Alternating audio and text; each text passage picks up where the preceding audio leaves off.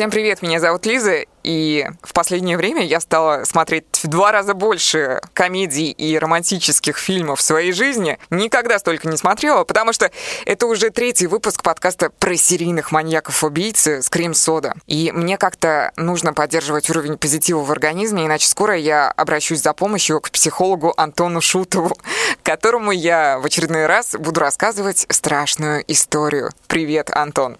Да, привет, Лиза. И мы приступаем к новым ужасам.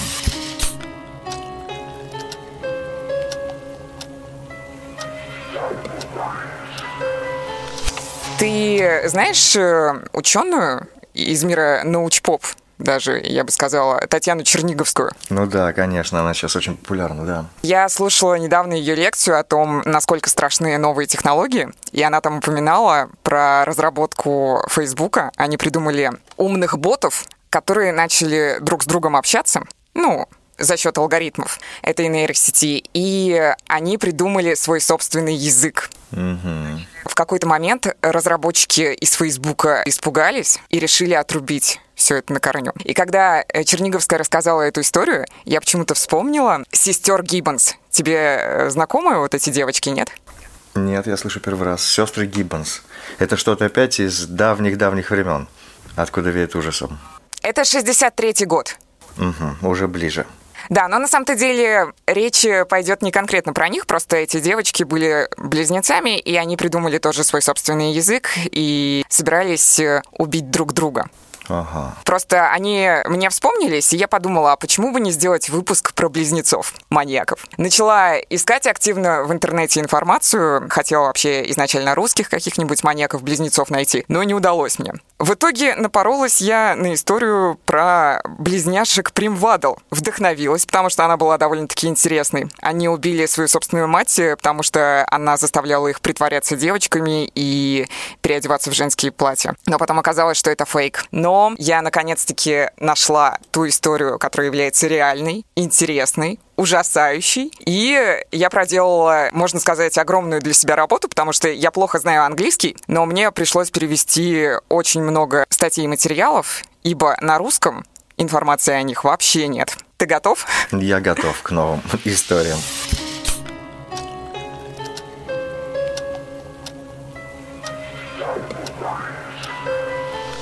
1975 год. Самый большой город в штате Агая. Город Цинциннати. Слышал про такой? Нет? Да, слышал. Слышал. А что ты о нем знаешь? Да только название, которое такое звучное. Оказывается, это родина той самой компании Procter Gamble, которая производит Head Shoulders и Pantene Прави. Угу.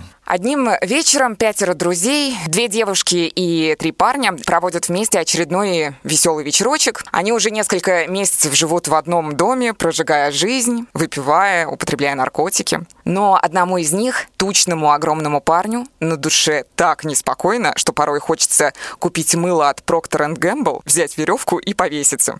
Как это обычно бывает на любой молодежной тусовке, рано или поздно заканчивается допинг в виде выпивки или сигарет. Поэтому две девчонки ночью отправляются на поиски э, сижек э, по темному Цинциннати. Ключи они оставили внутри своего клуба по интересам, поэтому, вернувшись, э, постучали в дверь. Постучали в дверь и замерли от ужаса. Их тучный приятель по имени Пит стоял на пороге с окровавленным ножом в руке. Через несколько секунд девушки подумали, что это какой-то прикол в духе Хэллоуина. Хотели, чтобы Пит раскололся и разразился смехом, успокоив их душу, но на все попытки девушек найти невинные объяснения происходящему, толстяк Пит лишь произнес «Вы следующие». Его подруги, не поверив своим глазам, забежали внутрь дома и увидели одного из соседей по комнате, лежащего на диване, истекающего кровью, а другого на полу в гостиной. Первый парень получил более 40 ножевых ранений. Вскоре убийцу чудом задержали, а девушки остались в живых. Но ни они, ни полиция так и не выяснили тогда, что стало поводом для вспышки насилия в душе толстяка.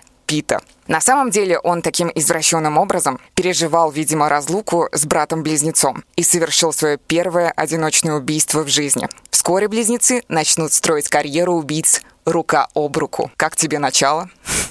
Потрясное начало, достойное сериала, как бывает в сюжетах. То есть первое разлучное убийство, одиночное. Да. После разлуки.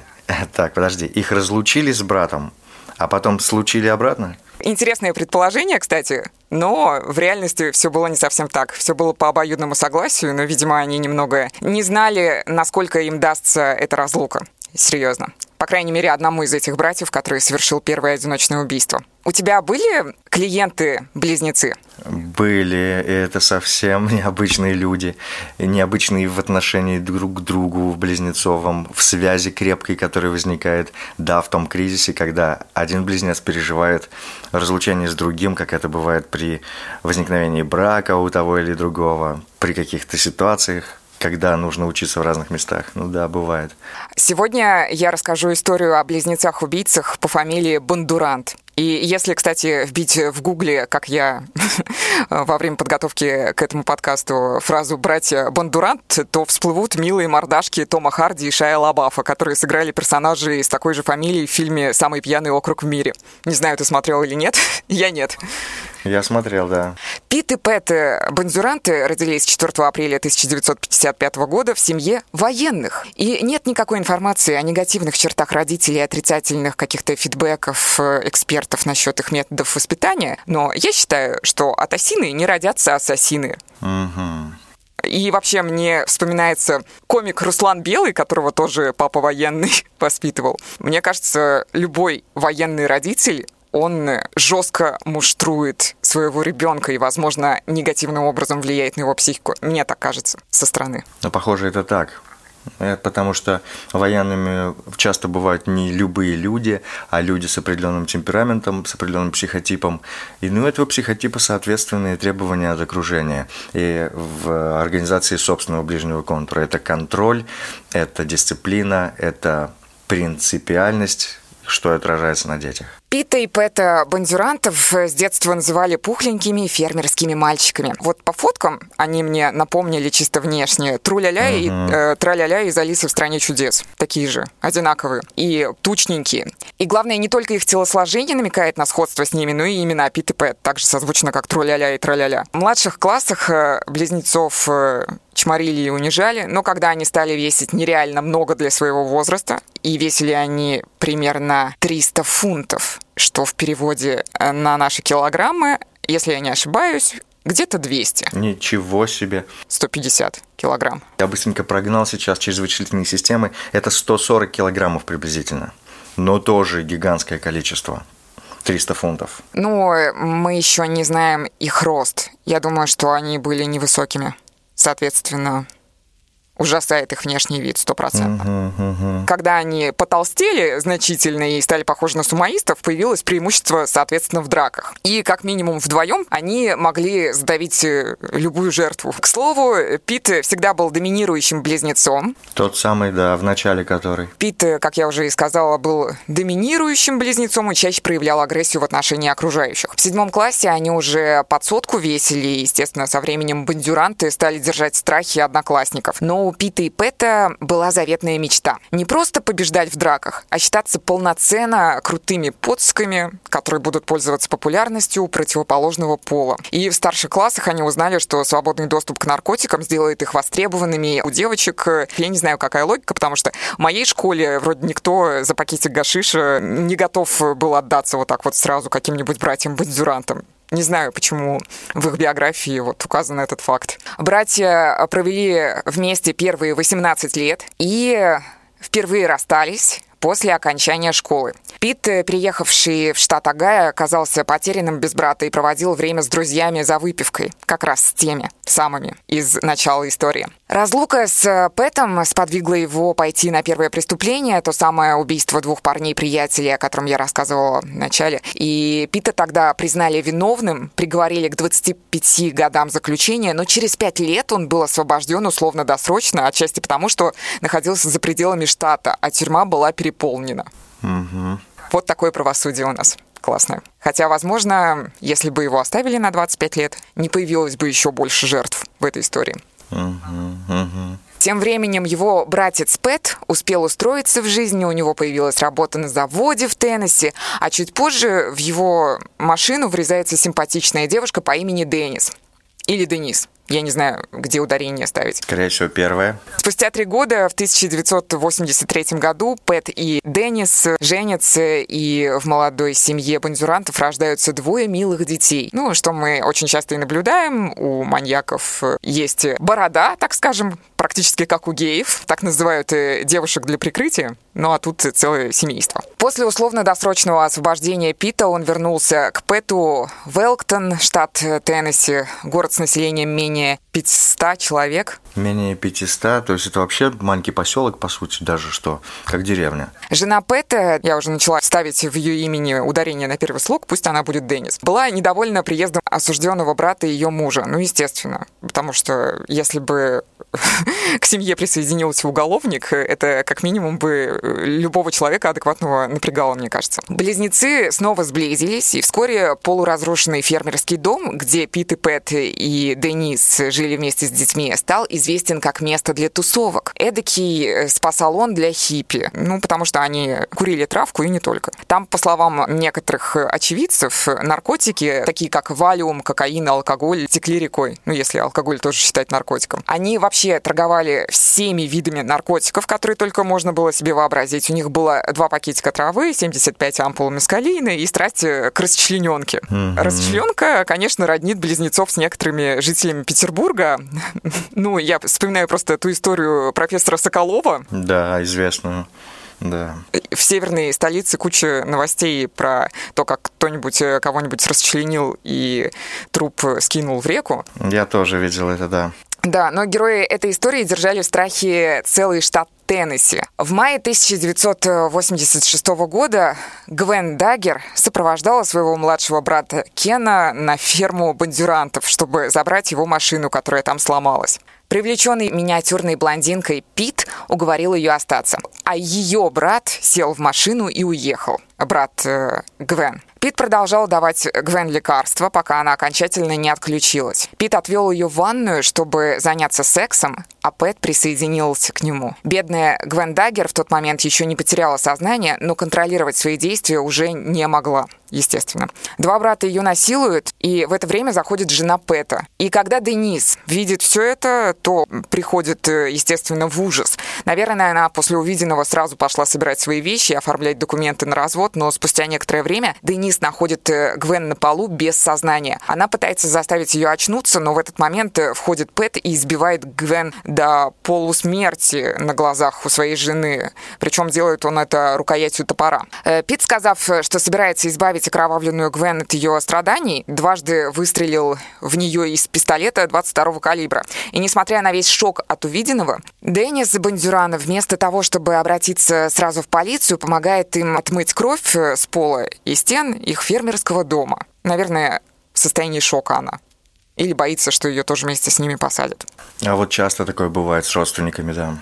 Братья отнесли тело Гвен на берег реки, где поместили его в бочку и жгли ее до тех пор, пока не остались э, только куски кости и пепел. Затем они бросили останки Гвен в реку. Ну и они их э, предварительно расчленили, потом сожгли. Однако братья кое-что не предусмотрели, сжигая лежавший на полу матрас и другие предметы из своего дома то есть э, с места преступления. В конце концов, в куче сгоревших обломков э, судебно-медицинские эксперты позже обнаружат детскую булавку для подгузников, которую Гвен хранила на шнурке теннисной обуви как символ ее любви к маленькому сыну. Она вообще была матерью-одиночкой. И поэтому всех, э, когда вскрылось преступление, просто дико шокировало это убийство. В октябре того же года пропал без вести и Ронни Гейнс. Он работал на том же каучуковом заводе, что и Пэт, и был любимчиком коллег. В народе его называли хиппи, ну, потому что он такой весельчак. Однажды он пришел на карточную вечеринку в притон бандюрантов. В тот вечер Пэт обвинил своего коллегу Ронни в краже его бумажника, а вместе с кошельком пропал и сам Ронни. Роне. Его обугленные останки долгое время пролежали на ферме родителей близнецов Бандюрант, которую они также подожгли. Опять же, у властей были серьезные подозрения насчет братьев. Ну, потому что как-никак притон все равно ходят слухи о том, что здесь есть и травка, и еще что-то. Но, тем не менее, никаких останков или доказательств не было. Начальник э, пожарной охраны, однако, немедленно заподозрил, естественно, поджог, и Пэт был доставлен для допроса. Пэт не растерялся при этом и вызвал адвоката. Адвокат сказал, что у его подопечного есть алиби. И у этого алиби было красивое имя Терри Лин Кларк. Это, кстати, девушка. Она была приятельницей близнецов и могла сказать, что типа в ночь поджога и убийства Ронни Гейнса Пэт и Пит э, тусили вместе с ней. В итоге в 1986 году следователи решают допросить госпожу Кларк. Однако дальше происходит э, дурдом. За два дня до допроса тело Кларк находят в доме бандюрантов. Причем сами близнецы вызывают полицию и сообщают о том, что Терри умерла от передоза. Конечно, Терри Кларк уже не могла подтвердить или опровергнуть алиби Пэта, так как была мертва. Но мне кажется, это полный дурдом вот так вот практически самих себя подставлять. Возможно, Терри раньше, перед тем, как прийти в полицию, уже отказала им давать э, те показания, которые бандюрантам выгодны. Возможно, поэтому они решили ее убить. Они ее убили? Они ее убили. Ее накачивали наркотиками жестко. Угу. Таким образом, расследование затянулось э, вплоть до 1990 года. Семья Гвен Даггер расклеила листовки, пытаясь узнать ее местонахождении. Они были уверены в том, что она не могла сбежать от семьи, она очень любила сына. И только спустя 7 лет, в 1990 году, Деннис, э, уже будучи бывшей женой Пэта Бандюрана, наберется смелости и даст показания против близнецов. Там во времени она уже знала и о втором убийстве, потому что Пэт признался ей, что забил до смерти своего коллегу Ронни Гейнса, и Пит помог сжечь ему тело. Денис, бывшей жене Пэта, в итоге полиция пообещала через много лет, спустя много лет, спустя 7 лет, что предоставит ей иммунитет в обмен на показания. В итоге она рассказала им об убийстве Гвен и привела полицию на сгоревшую ферму, на которой они подожгли Ронни Гейнса. Когда следователи распылили химическое вещество, я, кстати, не знала о существовании такого. Оно называется люминол. Оно позволяет увидеть следы даже той крови, которую попытались стереть. Ну или стерли но с помощью... Ультрафиолета. Да, ультрафиолета все видно. В итоге комната засияла, как ночное небо. В конечном итоге мы получаем всего лишь четыре убийства я, кстати, сегодня своей преподавательнице по английскому рассказала эту историю, ну, попыталась по-английски ее э, как-то воспроизвести. И она сказала, что четыре убийства, да какие же это маньяки. Вот у нас в Беларуси Лукашенко скольких убил. И ничего, годами. Вот. Но мне кажется, сам факт того, что вы можете сидеть на вечеринке, тусить, и среди вас э, оказывается один из близнецов, а близнецы вообще, в принципе, вот лично меня всегда пугали, э, ну, начиная с «Сияния Кубрика», вот этот вот образ двух девочек. Ага, да-да-да. Заканчивая всеми э, остальными. Я вообще с опаской к близнецам отношусь еще и потому, что никогда с ними не приходилось мне общаться если только совсем в юном возрасте. И меня еще пугает, несмотря на то, что я в гороскопы не верю, тот факт, что однажды мне сделали по приколу натальную карту, астролог, и она сказала, что у меня есть предрасположенность к рождению близнецов, и вот я теперь боюсь. Особенно после всех историй, которые я прочитала в интернете, готовясь к этому подкасту. Что еще хочется добавить? Дело в том, что и Пит, и Пэт Бандюранты все еще живы. И даже один из них уже на свободе, потому что он очень хорошо себя вел. Ох, ничего себе. Вот от этого еще страшнее. То есть, возможно, череда убийств продолжится. Кто его знает? Этого Пита. Непонятно, кстати, где живет Пит. И у него есть э, страница на Фейсбуке. Да, 30 декабря 2016 года, через 9 дней после освобождения, Пит э, или кто-то еще, возможно, Ого. сделал страницу на Фейсбуке на свое имя. Изображен Пит, улыбающийся во фланелевой рубашке и в комбинезоне. Такой милый фермер, который совершил четыре убийства. А рубашка в клеточку, не так ли? Да. А ты слышала? Да, это же маньяк, а маньяки обычно носят рубашки в клеточку. Это давно подмечено сетевым сообществом. Вроде бы шутка, но все больше и больше совпадений. Ну все, я теперь больше не общаюсь с любителями шотландской клетки. Шерлок тоже напрягает, кстати, в этом отношении. Теперь. Даже как персонаж.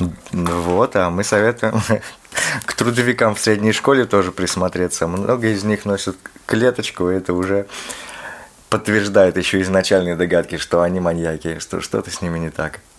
Что скажешь? Какие-то мысли у тебя появились по поводу истории Пита и Пэта? Давай сразу, да, обратим внимание на то, что ты вначале сказала, что близнецы – это что-то неординарное, что-то странное. И действительно, у близнецов псих, психология совсем другая, чем у рядовых людей, потому что они растут в совсем других обстоятельствах, в других формах взаимодействия с людьми, и это значит, что у них не стандартный, не стереотипизированный способ отношения к реальности и к людям. Мы не говорим, что плохой, мы говорим, что другой. Нас вообще часто пугает другое, хоть в поведении обычного человека рядового. В любой какой-то аномалии мы сначала ну, настороженно ищем угрозу, а убеждаю, что ее нет, только потом как-то снижаем обороты.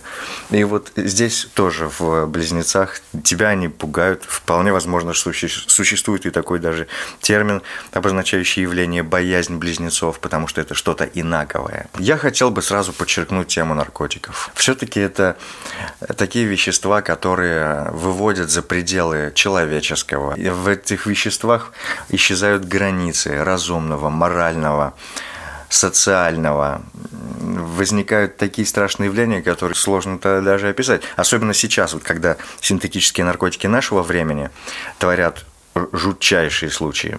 Там, например, недавно при употреблении синтетических наркотиков один парень своему соупотребителю вырезал глаза. То есть проходит их страшный вот этот сеанс приема, трип, Вася просыпается, а голова в тумбочке. Наркотики я бы сильно подчеркнул. Притон, десоциальные формы поведения, беспорядочный секс, алкоголь, пьянки. Можно сказать, что с самого начала мы видим в их молодости, уже они были разнузданными людьми, имели потребность в таком разгульном образе жизни. А там, знаешь, недалеко, и, в общем-то, до разных страшных ситуаций каждому человеку, кто туда придет и будет долго там находиться. Мне бы хотелось посмотреть на правду препараты, которые могли бы быть тогда. Не было тогда еще спайсов, не было тогда еще современных пировалеронов, альфа-ПВП, синтетики, солей и прочего, а мы тут подчеркнем сразу для всех систем поисковиков, которые э, блокируют содержимое, что мы против наркотиков и подчеркиваем это для всех слушателей нашего подкаста. Но рассматриваем с профессионализмом и смотрим, что там ты перечислила валиум, алкоголь, в сочетании с этим это может быть вообще сильным, хотя валиум это сильное, по-моему, седативное средство, которое... Что там, усыпляющий, как оно называется, это препарат? Я не сильна. В общем, наркотизирующее средство, приводящее угу. к сильному расслаблению. Потом кокаин как сильнейший стимулятор, причем тоже сексуальный, который может при определенных формах сочетания и употребления тоже заставлять терять волю человека. А экстази разве с точки зрения сексуальности либидо не больше, чем кокаин повышает? Согласен. Сейчас скажу, экстази там уже есть по истории развития химического вот этого наркомира. Э, и, ну, экстази снижает границы, но не позволяет терять контроль, как, например, с чем же его сравнить-то? Кокаин сильный стимулятор, интеллектуальный, сексуальный, но кокаин может как раз как бы усиливать сексуальные мотивы. Экстази усиливает больше мотивы эмоционального контакта, близкого, снижает полностью почти сексуальную возможность. Старшие ребята в подъезде рассказывали. Ну, я шучу об этом, много где написано, а я исследовал э, химические зависимости на протяжении там, определенного количества лет, работая в наркоцентре, поэтому вот мне понятны некоторые вещи и по группам препаратов, и по формам поведения и так далее. Что-то там было в таком сочетании сильном, полинаркомания, которая, конечно, сводила с ума. Но плюс почва была до этого такова, что два человека с диссоциальной формой поведения, которые, имея еще и вот как бы поддержку друг друга, получали все больше социальной морали, ее призрака, который позволял им идти дальше, потому что они утверждали друг друга и поддерживали как люди в том, что они делают. Ага. И когда-то, как у, бывает тоже у серийных маньяков, планочка начинала все дальше и дальше заходить, что одно дело ударить человека, другое унизить, не поставить его ни во что, а рано или поздно дошло и до кровопролития, до убийства. Ну и все началось так одно за другим. У меня сразу же несколько появилась в голове идеи для развития нашего диалога.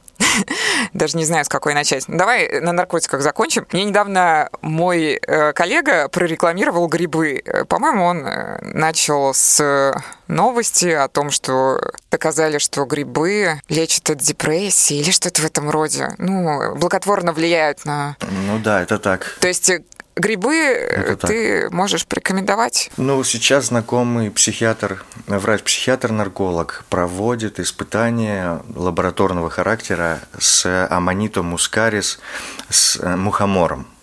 Угу. Э, пантерный мухомор, красный мухомор. В принципе, мухомор дает тот же странный эффект, что и дают псилоцибиновые грибы известные. То есть эффект диссоциации плюс еще вот такое слово энтеогенность, переживание какого-то духовного, божественного порядка отношения к миру. И здесь мы рядом ставим, приблизительно рядом, но все же ЛСД-25, открытый Альбертом Хоффманом, и в то время в Америке тоже имеющим популярность яркую. Это тоже сильный диссоциатив, энтеоген. И ты еще упомянула один из главных энтеогенов – мескалин, который там был. Угу.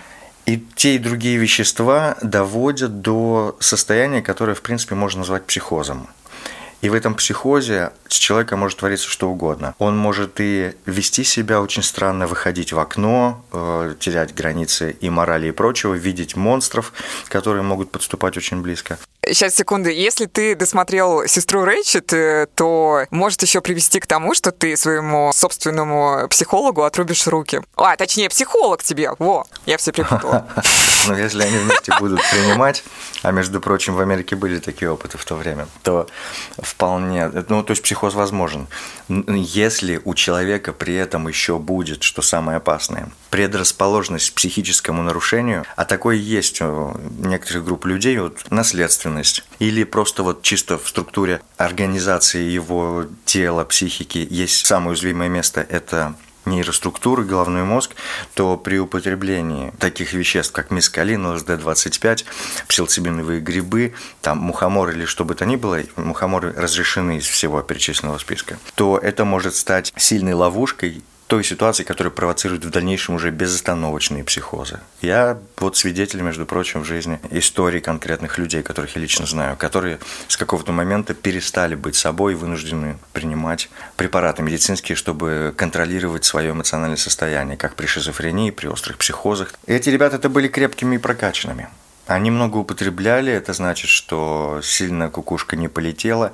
Но я думаю, что диссоциальные формы поведения как раз и привели к тому, что эта диссоциальность их углубилась настолько, что они вот оказались впоследствии в тех обстоятельствах, которые мы с тобой знаем. То есть, серьезно, есть корреляция между твоим весом и выдержкой в отношении алкоголя и наркотических веществ? Ой, я такого не говорил, но ты интересно заметила, и такое вполне может быть. Смотри, набор веса – это потакание вроде как импульсом, своим желанием. Это не контроль, это желание набирать, и часто такое происходит и в отношении тоже веществ, которые становятся желаемыми. Когда человек безоценочно, не анализируя, неосознанно, ну, прет и прет и прет, и вот уходит все дальше в это дело. Но это желание наверняка обрасти каким-то коконом, щитом. Насытить эго, я думаю.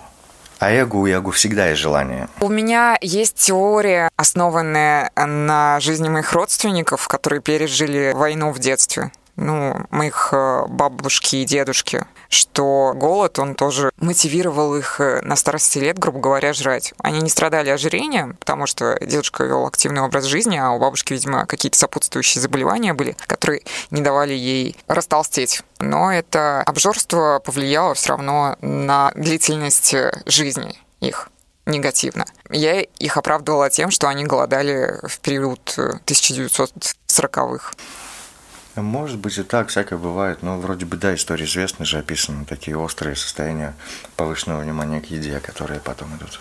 Я к тому, что все-таки у любой проблемы иногда разные причины. Ну, то есть люди по-своему все равно приходят к этому. Да, и подчеркнем, что мы можем предполагать, но подробно не знать. Поэтому мы с тобой два человека, которые из будущего внутри подкаста оборачиваются на страшные истории и пытаются анализировать, и где-то могут быть правыми, между прочим. Угу. Сами того не ведая, насколько. Угу. Мне понравилась та мысль, которую ты озвучил про близнецов, то, что они являются друг для друга моральной поддержкой. Я, несмотря на то, что их боюсь, и, кстати, я прогуглила, боязнь близнецов называется геминифобия, геминифобия. Угу. Как название астрологического знака, да. Какого астрологического знака? Близнецы. А, я просто не знаю латынь. Это же с латыни в переводе, да? Да, по-моему, там так и называются они, да. Вспоминаю свой, особенно подростковый период, и мне всегда хотелось, э, чтобы, ну, вот какие-то проблемы, которые я не могла обсудить э, с родителями, или мне было недостаточно их поддержки, потому что хочется поддержки сверстников. Я как раз-таки фантазировала, а что, если бы у меня был не брат, а сестра, близнец, абсолютно идентичная, у которой такие же проблемы, как и у меня. И мне от одной мысли становилось легче, кстати. Поэтому иметь под рукой человека, который тебя понимает, понимает твои проблемы, это нереально круто, наверное поэтому они легче, близнецы, возможно, эти шли действительно на преступления свои, потому что не нуждались в одобрении других людей. И такое происходит даже в супружеских парах. Когда, например, один супруг может вести себя некорректно, допустим, к своим близким родственникам, и со стороны общества, со стороны объективных каких-то позиций, но ему следует изменить свою форму поведения. Но если его супруг, супруга поддерживает его в чем-то, то он себя полностью сбрасывает ответственность, получая одобрение близкого человека. И у него нет нужды, уже такой нужды, анализировать это более-менее объективно, оценивать себя более зрело. Это ловушка. Вот еще вспомнила, вот единственный раз, когда я контактировала с близнецами, мальчик и девочка были близнецами. И мы учились с ними только один год. Ну, дети очень часто разбегаются там мальчики с мальчиками, девочки с девочками и рассказывают друг другу какие-то секреты. И вот у меня и у моих одноклассниц, с которыми я продолжала и в осознанном возрасте общаться, сохранилось воспоминание о том, что одна из близнецов, девочка, сказала, что у нее были какие-то сексуального характера отношения со своим братом. И я как раз-таки в контексте э, семьи бандюрантов вот это вспоминаю, потому что они насиловали одну из своих жертв совместно. И это еще одно извращение в копилку семейства. Как вообще это часто проявляется среди близнецов? По какой причине это происходит с точки зрения психоанализа? Угу. Тут есть два ответа. Первое от того, насколько разнуздана сексуальная энергия. Это влияет и наследственность, и темперамент, и воспитание в семье. И часто бывает, ну не часто бывает, я не буду говорить часто, предположительно бывает так, что когда возникает период гиперсексуальности, это период полового созревания, пубертатный период, то Э, там немножко тоже плывут какие-то нормы морали, границы начинают расплываться, потому что человек пробует себя, еще только анализирует, и чаще всего сексуальным объектом да, может возникать кто-то из того, кому ну, близкое эмоциональное доверие, близкий контакт постоянно с ним. И тогда происходит проекция сексуального желания не такого человека. Такое бывает между близкими родственниками, и часто это становится тайной впоследствии, с которой я на практике впоследствии сталкивался, и взрослые уже люди впервые признавались о том, что бывало такое. Второй вариант, э, что подчеркнем, там были наркотики, а вот среди наркоупотребителей эм, такие близости могут возникать тоже часто. Когда много партнеров сходятся в одном сексуальном процессе или когда происходит изнасилование группового характера на импульсе, который подкреплен стимуляторами сексуального характера, при снижении нормы ответственности из-за того, что целая группа есть, и не я же один виноват, возникают такие случаи. Про одобрение, вот ты рассказала про тот момент, что жена помогала. Деннис. Угу. Жена Пэта. И вот я еще тогда поддакнул, что действительно в ситуациях, когда случаются убийства, кровавые, страшные, близкие родственники, они, оказавшись в шоке, вступают в э, сговор с преступником и пытаются помочь им спрятать следы. Мы вспомним недавнее убийство известного комика, там камеди стендапа ну, ты понимаешь, о ком я, да, говорю? Которого расчленили там и... Нет. Ну, это история страшная, недавно произошедшая. Наш комик или... Да, ты что? Попробуй сейчас в гугле вбить. Убийство стендап-комика и расчлененка. Я сейчас... Жена его убила. Я сейчас на работе, и я представляю, как э, сисадмин Саша видит мой запрос в браузере рабочем. Убийство Добавь комика. Саша, не обращай внимания, напиши еще тоже в этой поисковой строке. Как же его звали-то? Я уж я просто не слежу за трендами юмора.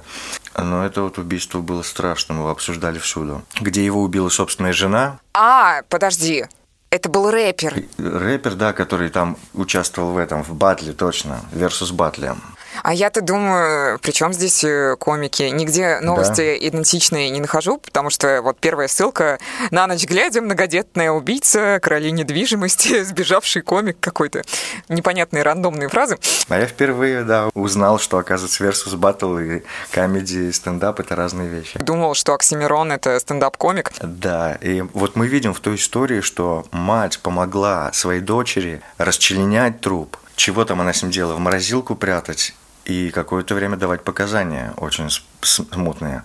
Потом мы знаем историю про битцевского маньяка, мама которого тоже помогала даже заманивать жертв и тоже скрывала следы. Потом мы знаем множество сюжетов, которые в сериалах встречаются нам современных, где случается убийства. Кто-то из близких помогает и прятать их. Да и вообще в криминальной хронике этого полно. Рядовой человек, оказавшись в такой ситуации, у него будет вопрос, помогать ли другу или бежать в полицию, чтобы об этом говорить, или молчать, сделавшись вообще как бы отстраненной фигурой, но все-таки имеющей сведения об этом, мы видим, что такое возможно. После предыдущего, после второго эпизода, думала на тему твоего вопроса, что все мы убийцы. На самом деле, когда ты делаешь внутри себя такой камин даже не с точки зрения того, что я убийца, а с точки зрения того, что я потенциальный там тролль, могу кому-нибудь причинить моральную боль, становится легче воспринимать ее извне.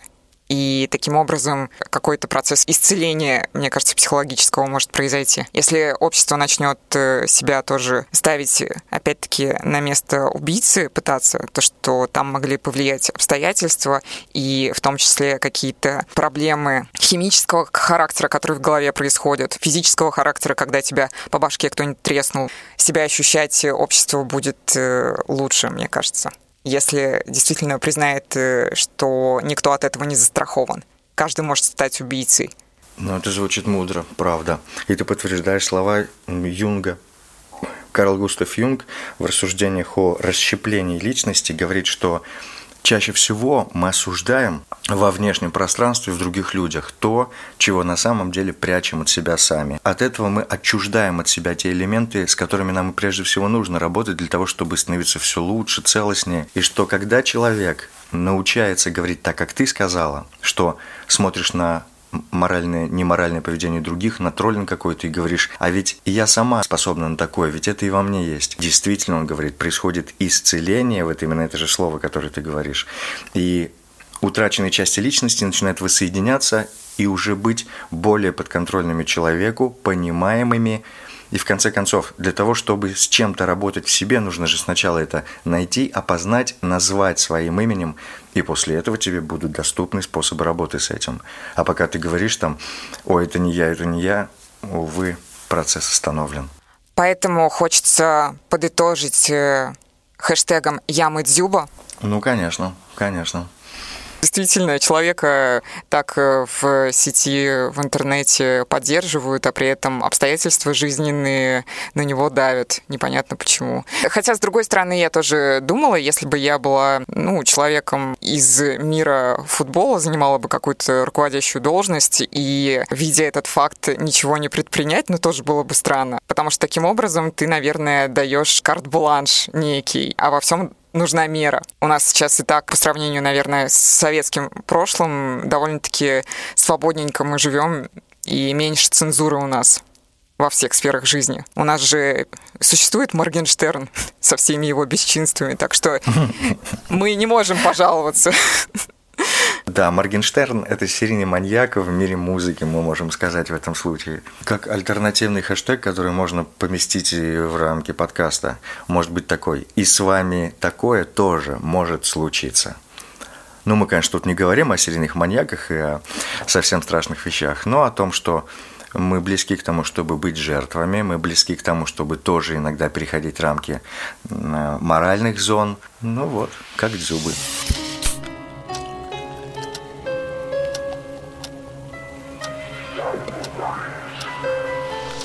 Да, ребят, вот такая вот э, история была в третьем эпизоде подкаста «Скрим Сода» про близнецов. Надеюсь, ваша любовь к Мэри Кейт и Эшли Олсон э, после этой истории не угасла. Тем не менее, они же не бандюранты, к счастью.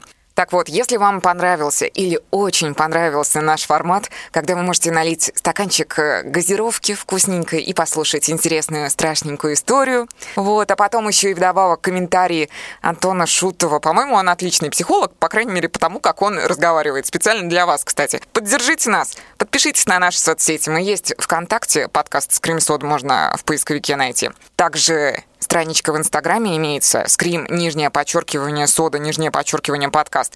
На Ютубе платформа, точнее, на платформе Ютуба есть э, канал Скрим Сода. И мы теперь есть не только на Яндекс Музыке, Кастбоксе, Spotify и других платформах, но еще и в приложении Storytel, которое является кладезем аудиокниг. Там появились и подкасты. Вот такие ништяки. Напоследок хочется пожелать э, вам дзюбить в свое удовольствие, если очень сильно хочется, но главное не бандюрандить. Ни с точки зрения употребления наркотиков, ни тем более убийств, о которых э, в этом подкасте постоянно идет речь. Ну и рекомендую вам пить сладкую газировку только во время прослушивания нашего подкаста, потому что как-никак она вредная. А скрим-сода выходит не так уж и часто ради вашего здоровья. До встречи.